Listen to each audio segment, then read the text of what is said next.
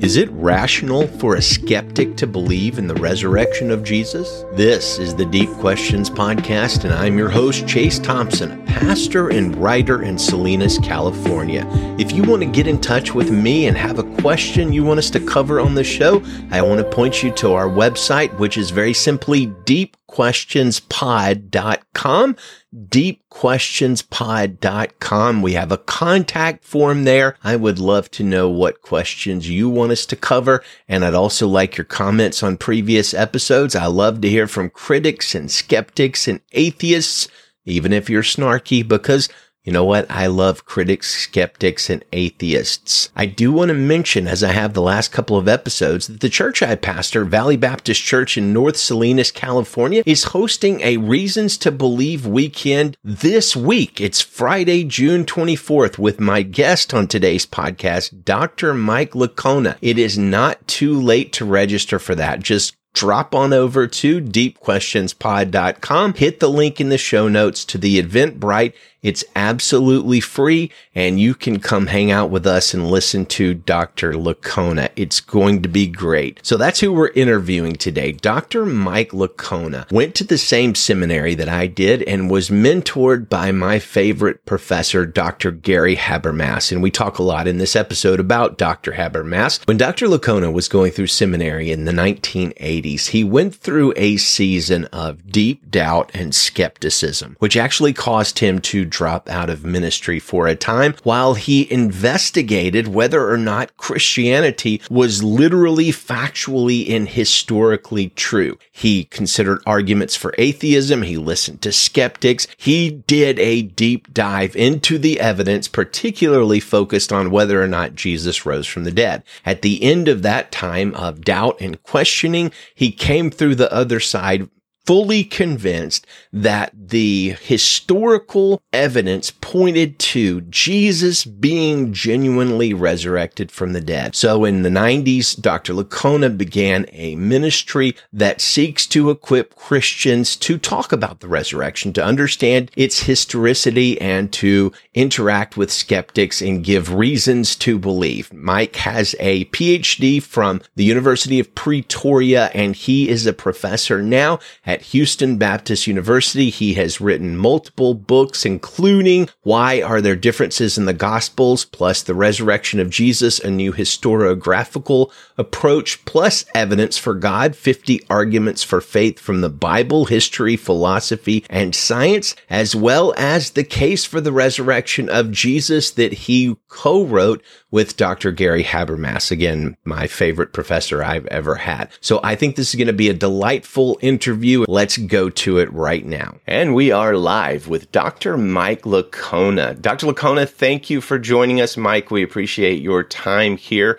Before we dive in too deep, I've already given a bit of an overview for our listeners about who you are, what you've written. What is it that you want people to know about you? If you introduce yourself, what are the couple of things you want to tell a stranger or tell a new acquaintance about who you are? Oh, well, I guess you could say I became a Christian at the age of 10, and it was in my mid 20s that I began questioning whether Christianity is true. And it was just a matter of, for me, if I'd been brought up in a different country that has a different worldview or religion there, would I be an adherent of that worldview of religion? How do I know Christianity is true? And so I really questioned my faith at that point, and that led me to pursue see if there was evidence for Christianity and got me involved in Christian apologetics. By nature, I'm a second guesser. I triple guess, quadruple guess, especially when it comes to things like uh, important things like my worldview. So that has caused me to force me to ask some of the really deep, difficult questions and try to be as as honest, answer them as honestly as I can. Fantastic. Well, you and I have a connection. We, I went to Liberty Seminary. I think I was I, I, a guy who's been a mentor for you, Gary Habermas. I'm trying to think of the year. I think it was 2005, 2006, or seven. I had him for a couple of classes for apologetics. I am a huge fan of all the teachers I've ever had. I would rank him and a guy named Dennis Sansom at Samford University, who's a philosophy professor there.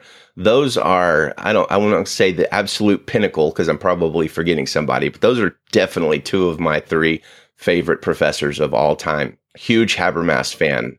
He, he's a brilliant mind, brilliant mind, but also like just a genuine kind of guy. Eh, how did you get to know him? How did you form such a deep partnership with Dr. Habermas? Yeah, well, it was when I started to have questions and doubts about my Christian faith. I had a roommate hmm. who was involved in the philosophy and apologetics program at Liberty. I was in the New Testament studies program. So we didn't have any inter- interaction with philosophy or apologetics. In fact, at that point, I just didn't see any use in my life for apologetics. It's like, well, I've got a relationship with the Lord. I, I, believe it's true. Why do I need to learn evidence? Why are you talking about David Hume from the late 18th century? Haven't we gone beyond that? It's kind of like, yeah. So, but then I needed it. So he, my roommate said, you ought to go see one of my professors, Gary Habermas, great guy. And so I did drop by his office. He was very welcoming, went in there, sat down and had a great conversation with him. And he really helped me out. And then later on, after I left Liberty, finished up my coursework, I started to have doubts and raising other questions. And back then there was no email. So I ended up calling him. I ended up calling him. I can't even really, I, I have no idea how many times I called him. Hundreds of times over the years, we have had conversations, not all on doubt or anything like that. And we became friends and and really started getting into the nitty gritty of, of things and co-authored a book together. But, you know, before then, I don't know how many calls it would have been. Probably, I know, way less than 100 for sure, probably less than 50. But he really helped me through my doubts. And anyway, we ended up becoming really good friends. And he and his wife, Eileen, have, I think, for 25 years, they have come to our house. This year will be 26 if nothing comes up, if the Lord willing. This will be 26 years. The only one year they missed was COVID, the COVID year a few two years ago. Wow. But they spend nearly a week with us around the Labor Day weekend. So, uh, we have a good time. Some of our dearest friends. Gosh, I, I yeah, I, I, would say I'm jealous, but I, instead of being jealous, I'll just be happy for you because uh, that sounds like a great relationship. You guys have written together one of my favorite apologetics books, The Case for the Resurrection of Jesus. What's it like to write with Dr. Habermas? Well, to, to be honest with you, it was kind of frustrating. It and, and understandably so. Now, this was, you know, this was back in, I guess, 2002, 2003. And what made it frustrating, look, he knows resurrection so much better than me. That wasn't the problem. The problem was is we kind of had two different objectives in mind. So I wanted to make hmm. the book really, you know, put put things in such a manner that would make it easy for the reader to recall them. So, for example, you know, how do you remember the some of the evidence for the empty tomb? Well, we provide three major evidences: the Jerusalem factor, you know, the, the, the fact that Jesus was executed and buried in Jerusalem.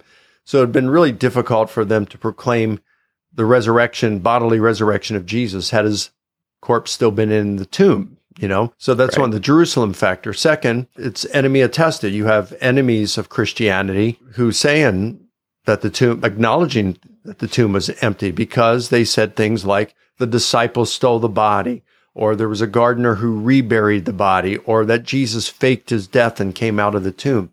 So these don't dispute the empty tomb. They just give reasons why, alternative reasons on why the tomb would have been empty.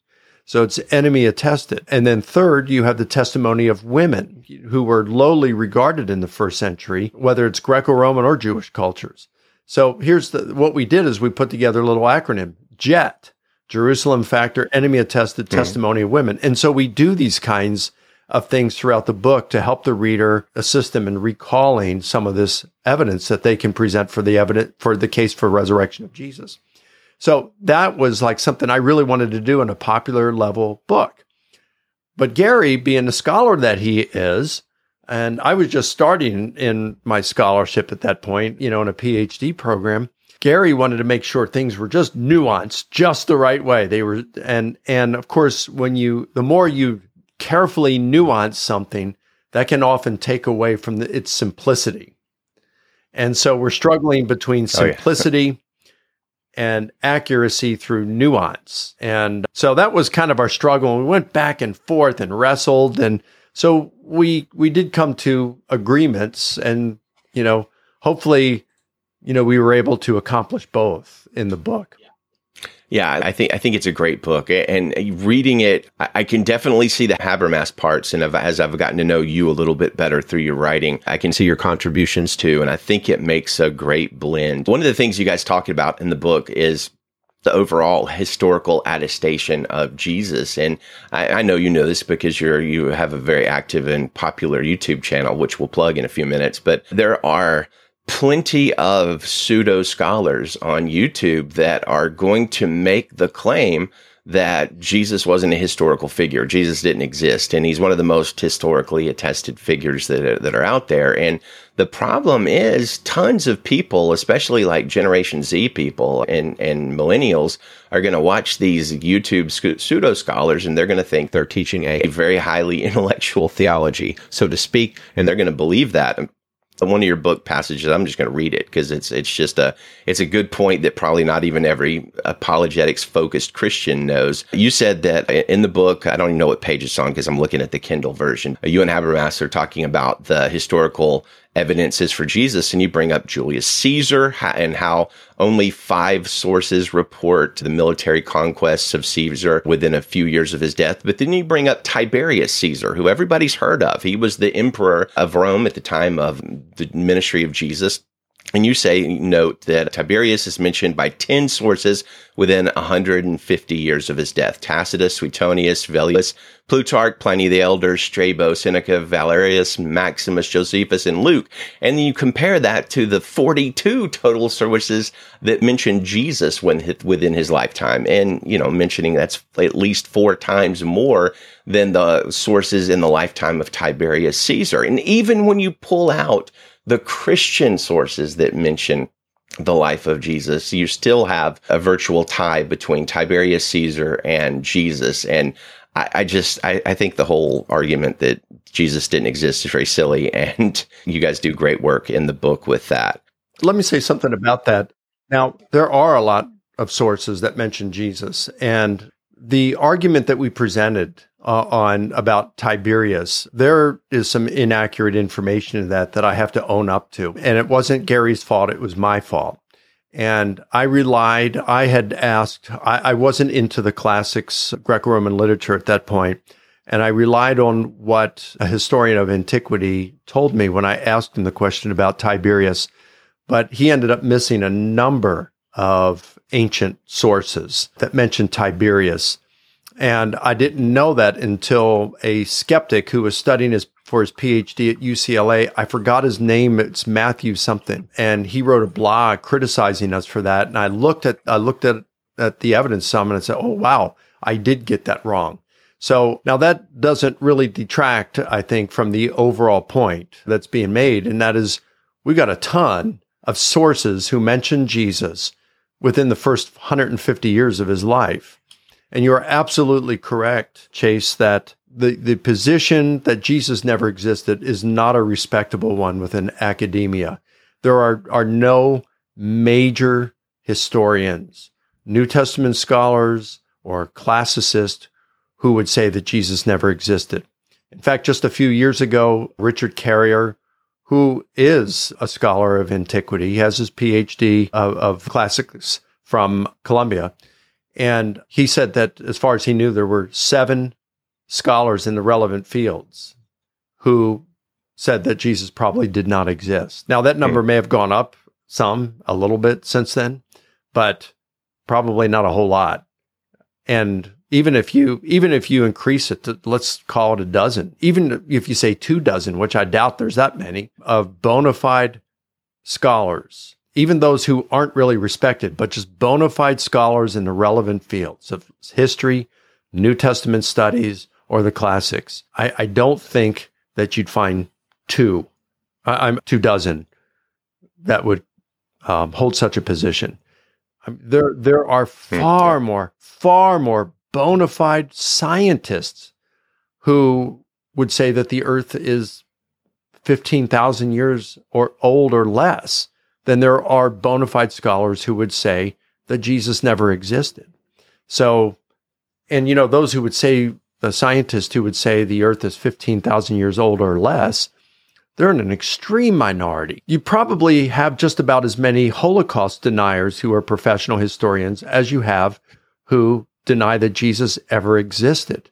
It's just not a respectable position because the evidence supporting Jesus as a historical figure is just too strong. I think that's an apt comparison between the Holocaust denial and the existence of Jesus, uh, as you say, exactly, because the the evidence for both of those things is just overwhelmingly strong. Listen, I appreciate that you addressed uh, you addressed what you did. That that's really interesting. I find in terms of online debates and online discussions and polemics and things like that, we very rarely have people that will step back and say, "Hey, you know what? I I, I messed up there. I made an error or whatever." And I've, I've seen you do that before. We're all, none of us are inerrant. None of us humans are inerrant. And I, I, find it very refreshing to with somebody who's willing to own mistake because we all make them. I've noticed, especially on some of the comments on the the Ehrman debates you've had with Dr. Ehrman in the past, I've noticed commenters will lock in on your willingness to admit when you're wrong and they'll view it as a weakness and and basically talk about how, you know, I'm pretty sure Dr. Licona himself doubts he's just putting doubts that God existed. He's just putting this front up or whatever. In other words, they take what I think is a strength, uh, a character strength, which is a willingness to own, you know, when you've made a mistake or when you have a struggle or something like that. They take a character strength and they, they treat it like sharks in the water, like some sort of weakness. But I think in the long run, that kind of attitude and that lack of arrogance and lack, I think there's things we need to be dogmatic about in the scripture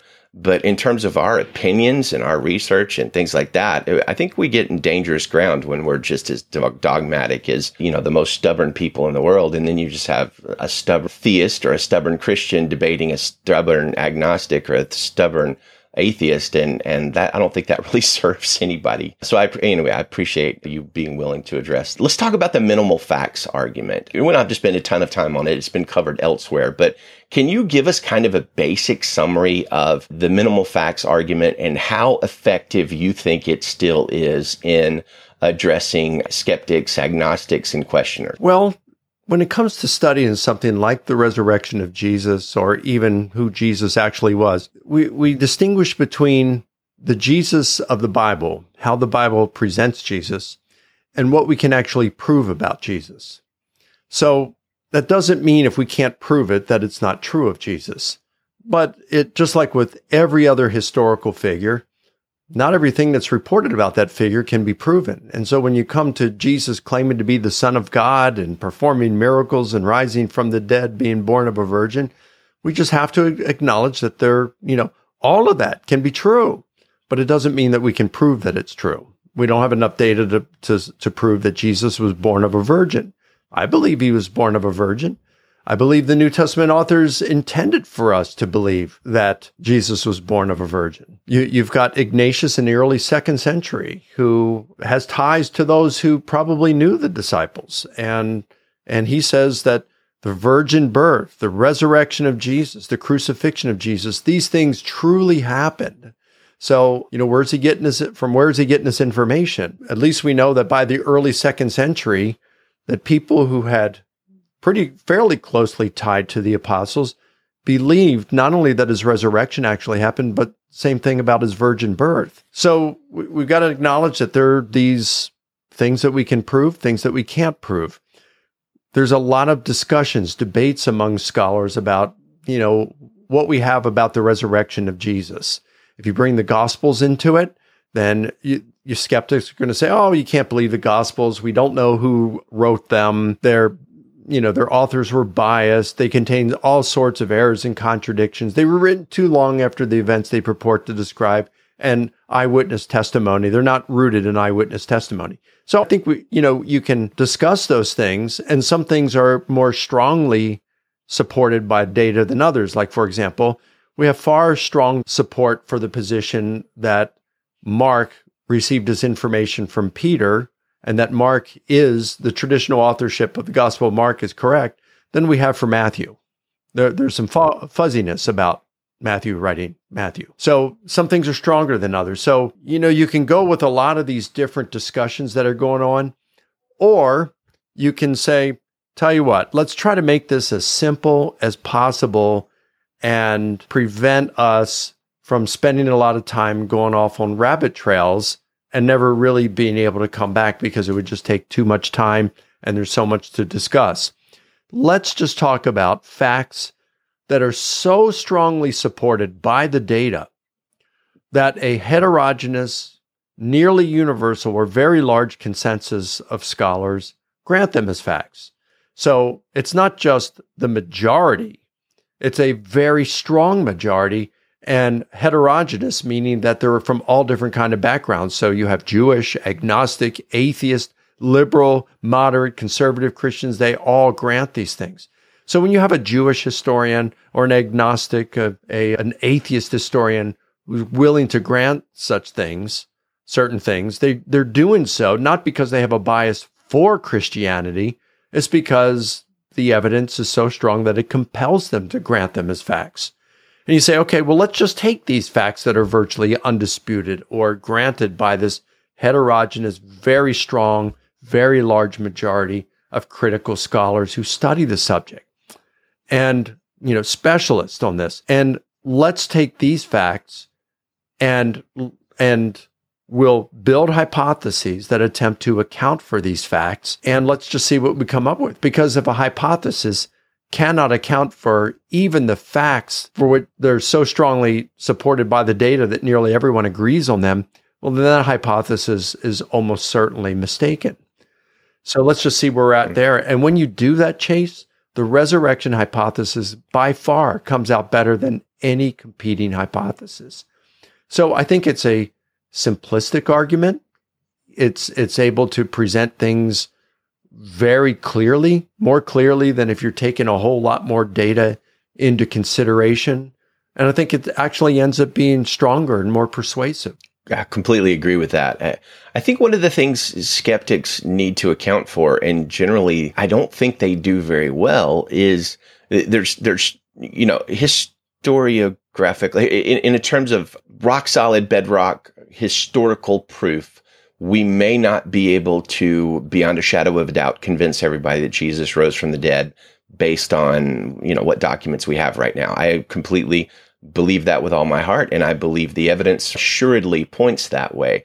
But one thing that really is beyond a, a shadow of a doubt in terms of discussing with atheists and skeptics is number one, the fact that Jesus is the single most famous person that ever lived. You can verify that scientifically by looking at the amount of times his name is mentioned in pretty much every book that's ever been written.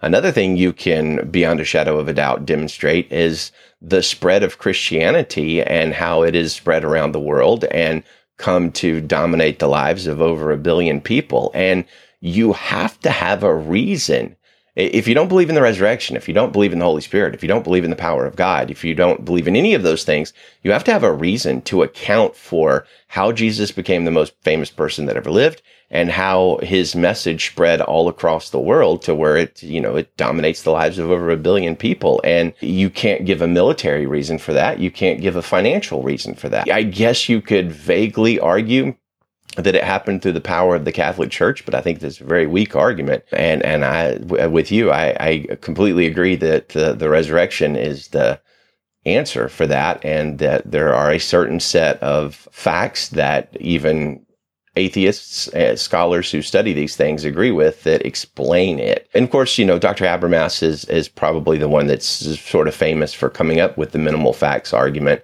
I, I, took one of his classes remotely, and I, uh, but the best class I took was an intensive one week in Virginia that, that I was in his class. I think it was just for this regular apologetics 500 class. And one thing that kind of blew me away about Dr. Habermas was I don't remember, I want to say it was towards the end of the class. He, he just started talking personally with us. You know how those intensives are. You're basically in class eight hours a day, five days a week. But in one of those, those classes, he just kind of let the veil down. He started talking about his first wife and her, her, her illness, her struggle with cancer. I was crying just listening to him because he was so raw. He was so open about it. He just basically, you know, ripped out his heart and showed it to us in a, in an incredible, appropriate, winsome and and engaging way. Honestly, listening to him talk about that really equipped me to pastor and to talk to other people about suffering because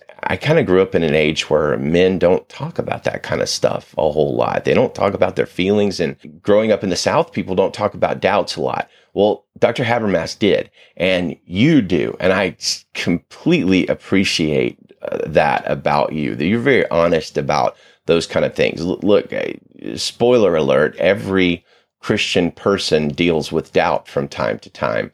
They just don't talk about it a lot. So can you talk about doubt? Maybe share some of some of not necessarily. I mean, you can share your struggles if you want to, but share how that's become part of your ministry, how you deal with that.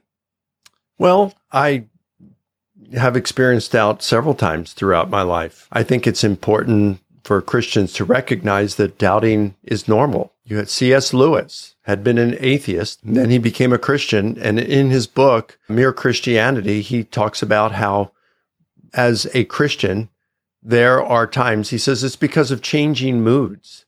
And the one that you may be in at a particular time, that mood may has led him at times to doubt where things really look to at the moment to be improbable that Christianity is true. But then he turns right around and he says, But when I was an atheist, there were times when Christianity seemed to be terribly probable to him. So, atheist doubt. You have Antony Flew, perhaps the most influential atheist philosopher of the latter part of the 20th century. He and Gary Habermas were really good friends. And Gary told me that one time he was riding in the car with, with Flew and he said, Hey, Tony, do you, do you ever doubt your atheism? And Flew said, I doubt my atheism all the time. So it's not just Christians who doubt. Everybody doubts. Or I should say, people of all different worldviews doubt. Not everybody do- doubts. I know Christians who have never doubted. My dad never doubted. William Lane Craig told me that he has never doubted. So it, it just depends. There's there's different people like that. But you go back and just at one biblical example, there are others, but of John the Baptist. So John the Baptist was in a sense yeah. Jesus's wingman, right? And uh, but he's in prison at one point, and he sends two disciples to Jesus to ask him, Are you the one, or are we to expect someone else? So it's like he was doubting. Doubting is normal. And there are various reasons for doubt. In the case of John the Baptist, it was probably because life circumstances at that point weren't good for him. He was in a dungeon facing execution. And it's like, Where are you, God? I have served you my whole life. I've pointed to Jesus, and now you're just leaving me in this cell to rot. And we can get in a, a, a, a, a position like that and start doubting. We have difficult times that we go through in our lives, and it causes us to doubt God, where are you? We ask the same kind of question that John was asking at that time. So doubting is normal. I think it's important to recognize that there is good evidence for the truth of Christianity study arguments for God's existence, such as the cosmological argument for first cause of everything, for a designer of the universe and life itself. You can see this through astrophysics and molecular biology. Books have been written on this stuff. You can see it through the demand for a supreme lawgiver, the, the necessity of it if we're going to have moral absolutes. And then you've got the evidence for the resurrection of Jesus. So there's some really good evidence that Christianity is true. I think a third thing that we have to take into consideration is that absolute certainty is an unreasonable expectation for a lot of things in our lives. We make decisions because we think it's the best decision at the time. In fact, there are some things we might have. We might feel an absolute certainty that it, it is the best decision, and then it turns out not to be. So I think we, we can go by probabilities, confidence. We're looking for reasonable confidence or a high amount of confidence. But absolute certainty is just something that it's an unreasonable expectation. We're looking for probability, not certainty. And then finally, I would say that faith is more, much more than an absence of doubt. Faith is actually acting upon your beliefs. So you can have doubt, but still have belief. So it's like the, the man who wanted his son healed Jesus said, I, I, can do this if you believe. It's, it's possible if you believe. And he said, Lord, I believe. Help my unbelief. You got Peter gets out of the boat during the storm when Jesus is walking on water, and Jesus says, Come. And so he gets out of the boat and starts walking on the water with Jesus. But then he gets fearful and he starts to sink. And Jesus says, Why did you doubt? Right? Well, doubt, the Greek word distazo means two things. It means to think two things simultaneously. So it's like Peter is thinking, yeah. wow, this is really cool. This is really amazing. Jesus is the Son of God. But how can I be doing this? You know, and, and he, it's like you have these two thoughts. That's what doubt is. So, but it's what you act upon. Peter had doubt, but he still acted upon it and got out of the boat. And I think how that applies to us in our everyday living is we might have lingering doubts at times.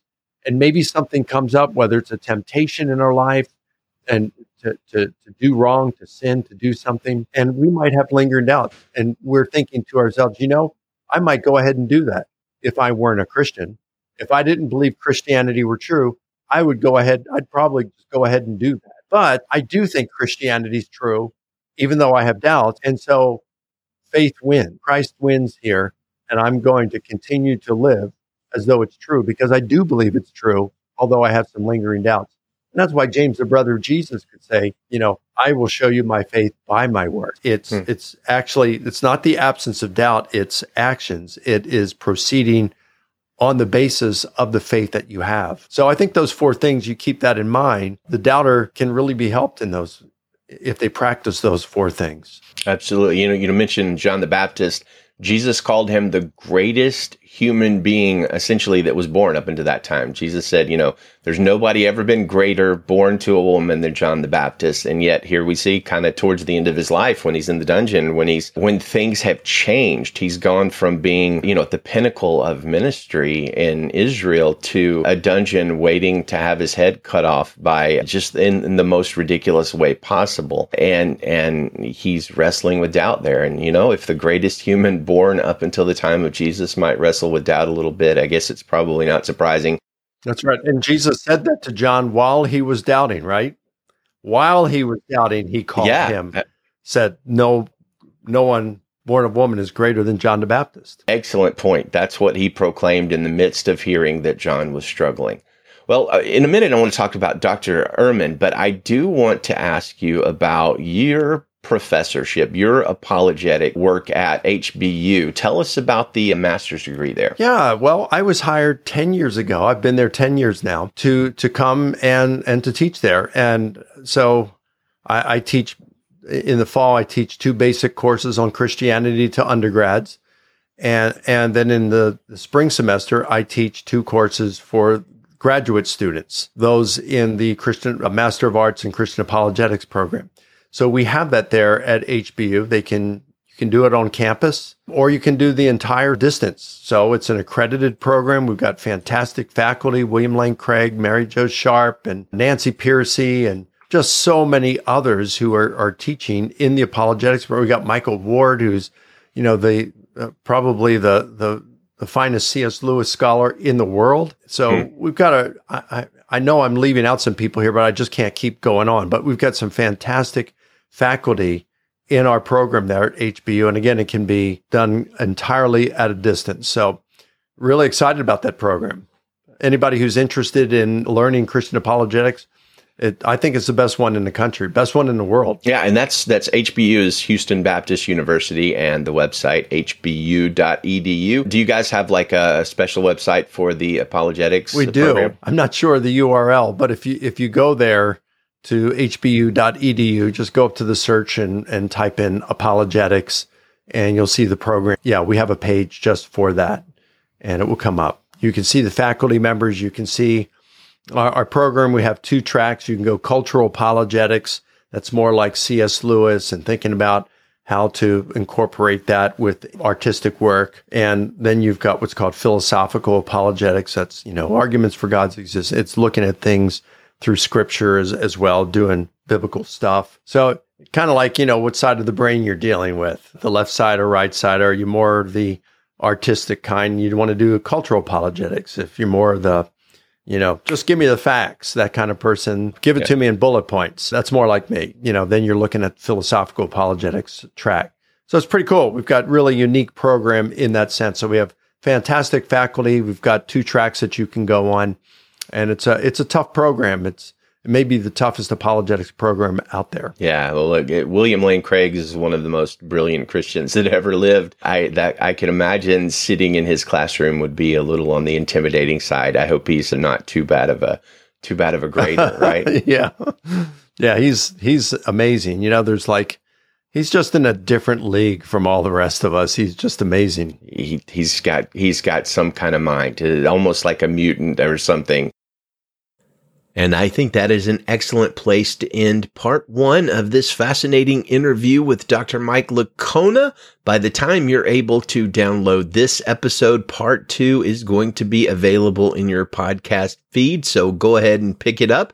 In that episode upcoming, we are going to be talking to Dr. Licona about Dr. Bart Ehrman, the most noted and famous religious scholar in the United States of America today, maybe in the entire world. We're also going to ask Dr. Licona questions about how he would share his faith if he just had a 90 second elevator ride or how he would share his faith if he had a one hour airplane ride with somebody. So you're going to want to stay tuned for that. It will be in your feed as you hear this. Thank you all for listening. Good day to you and Godspeed.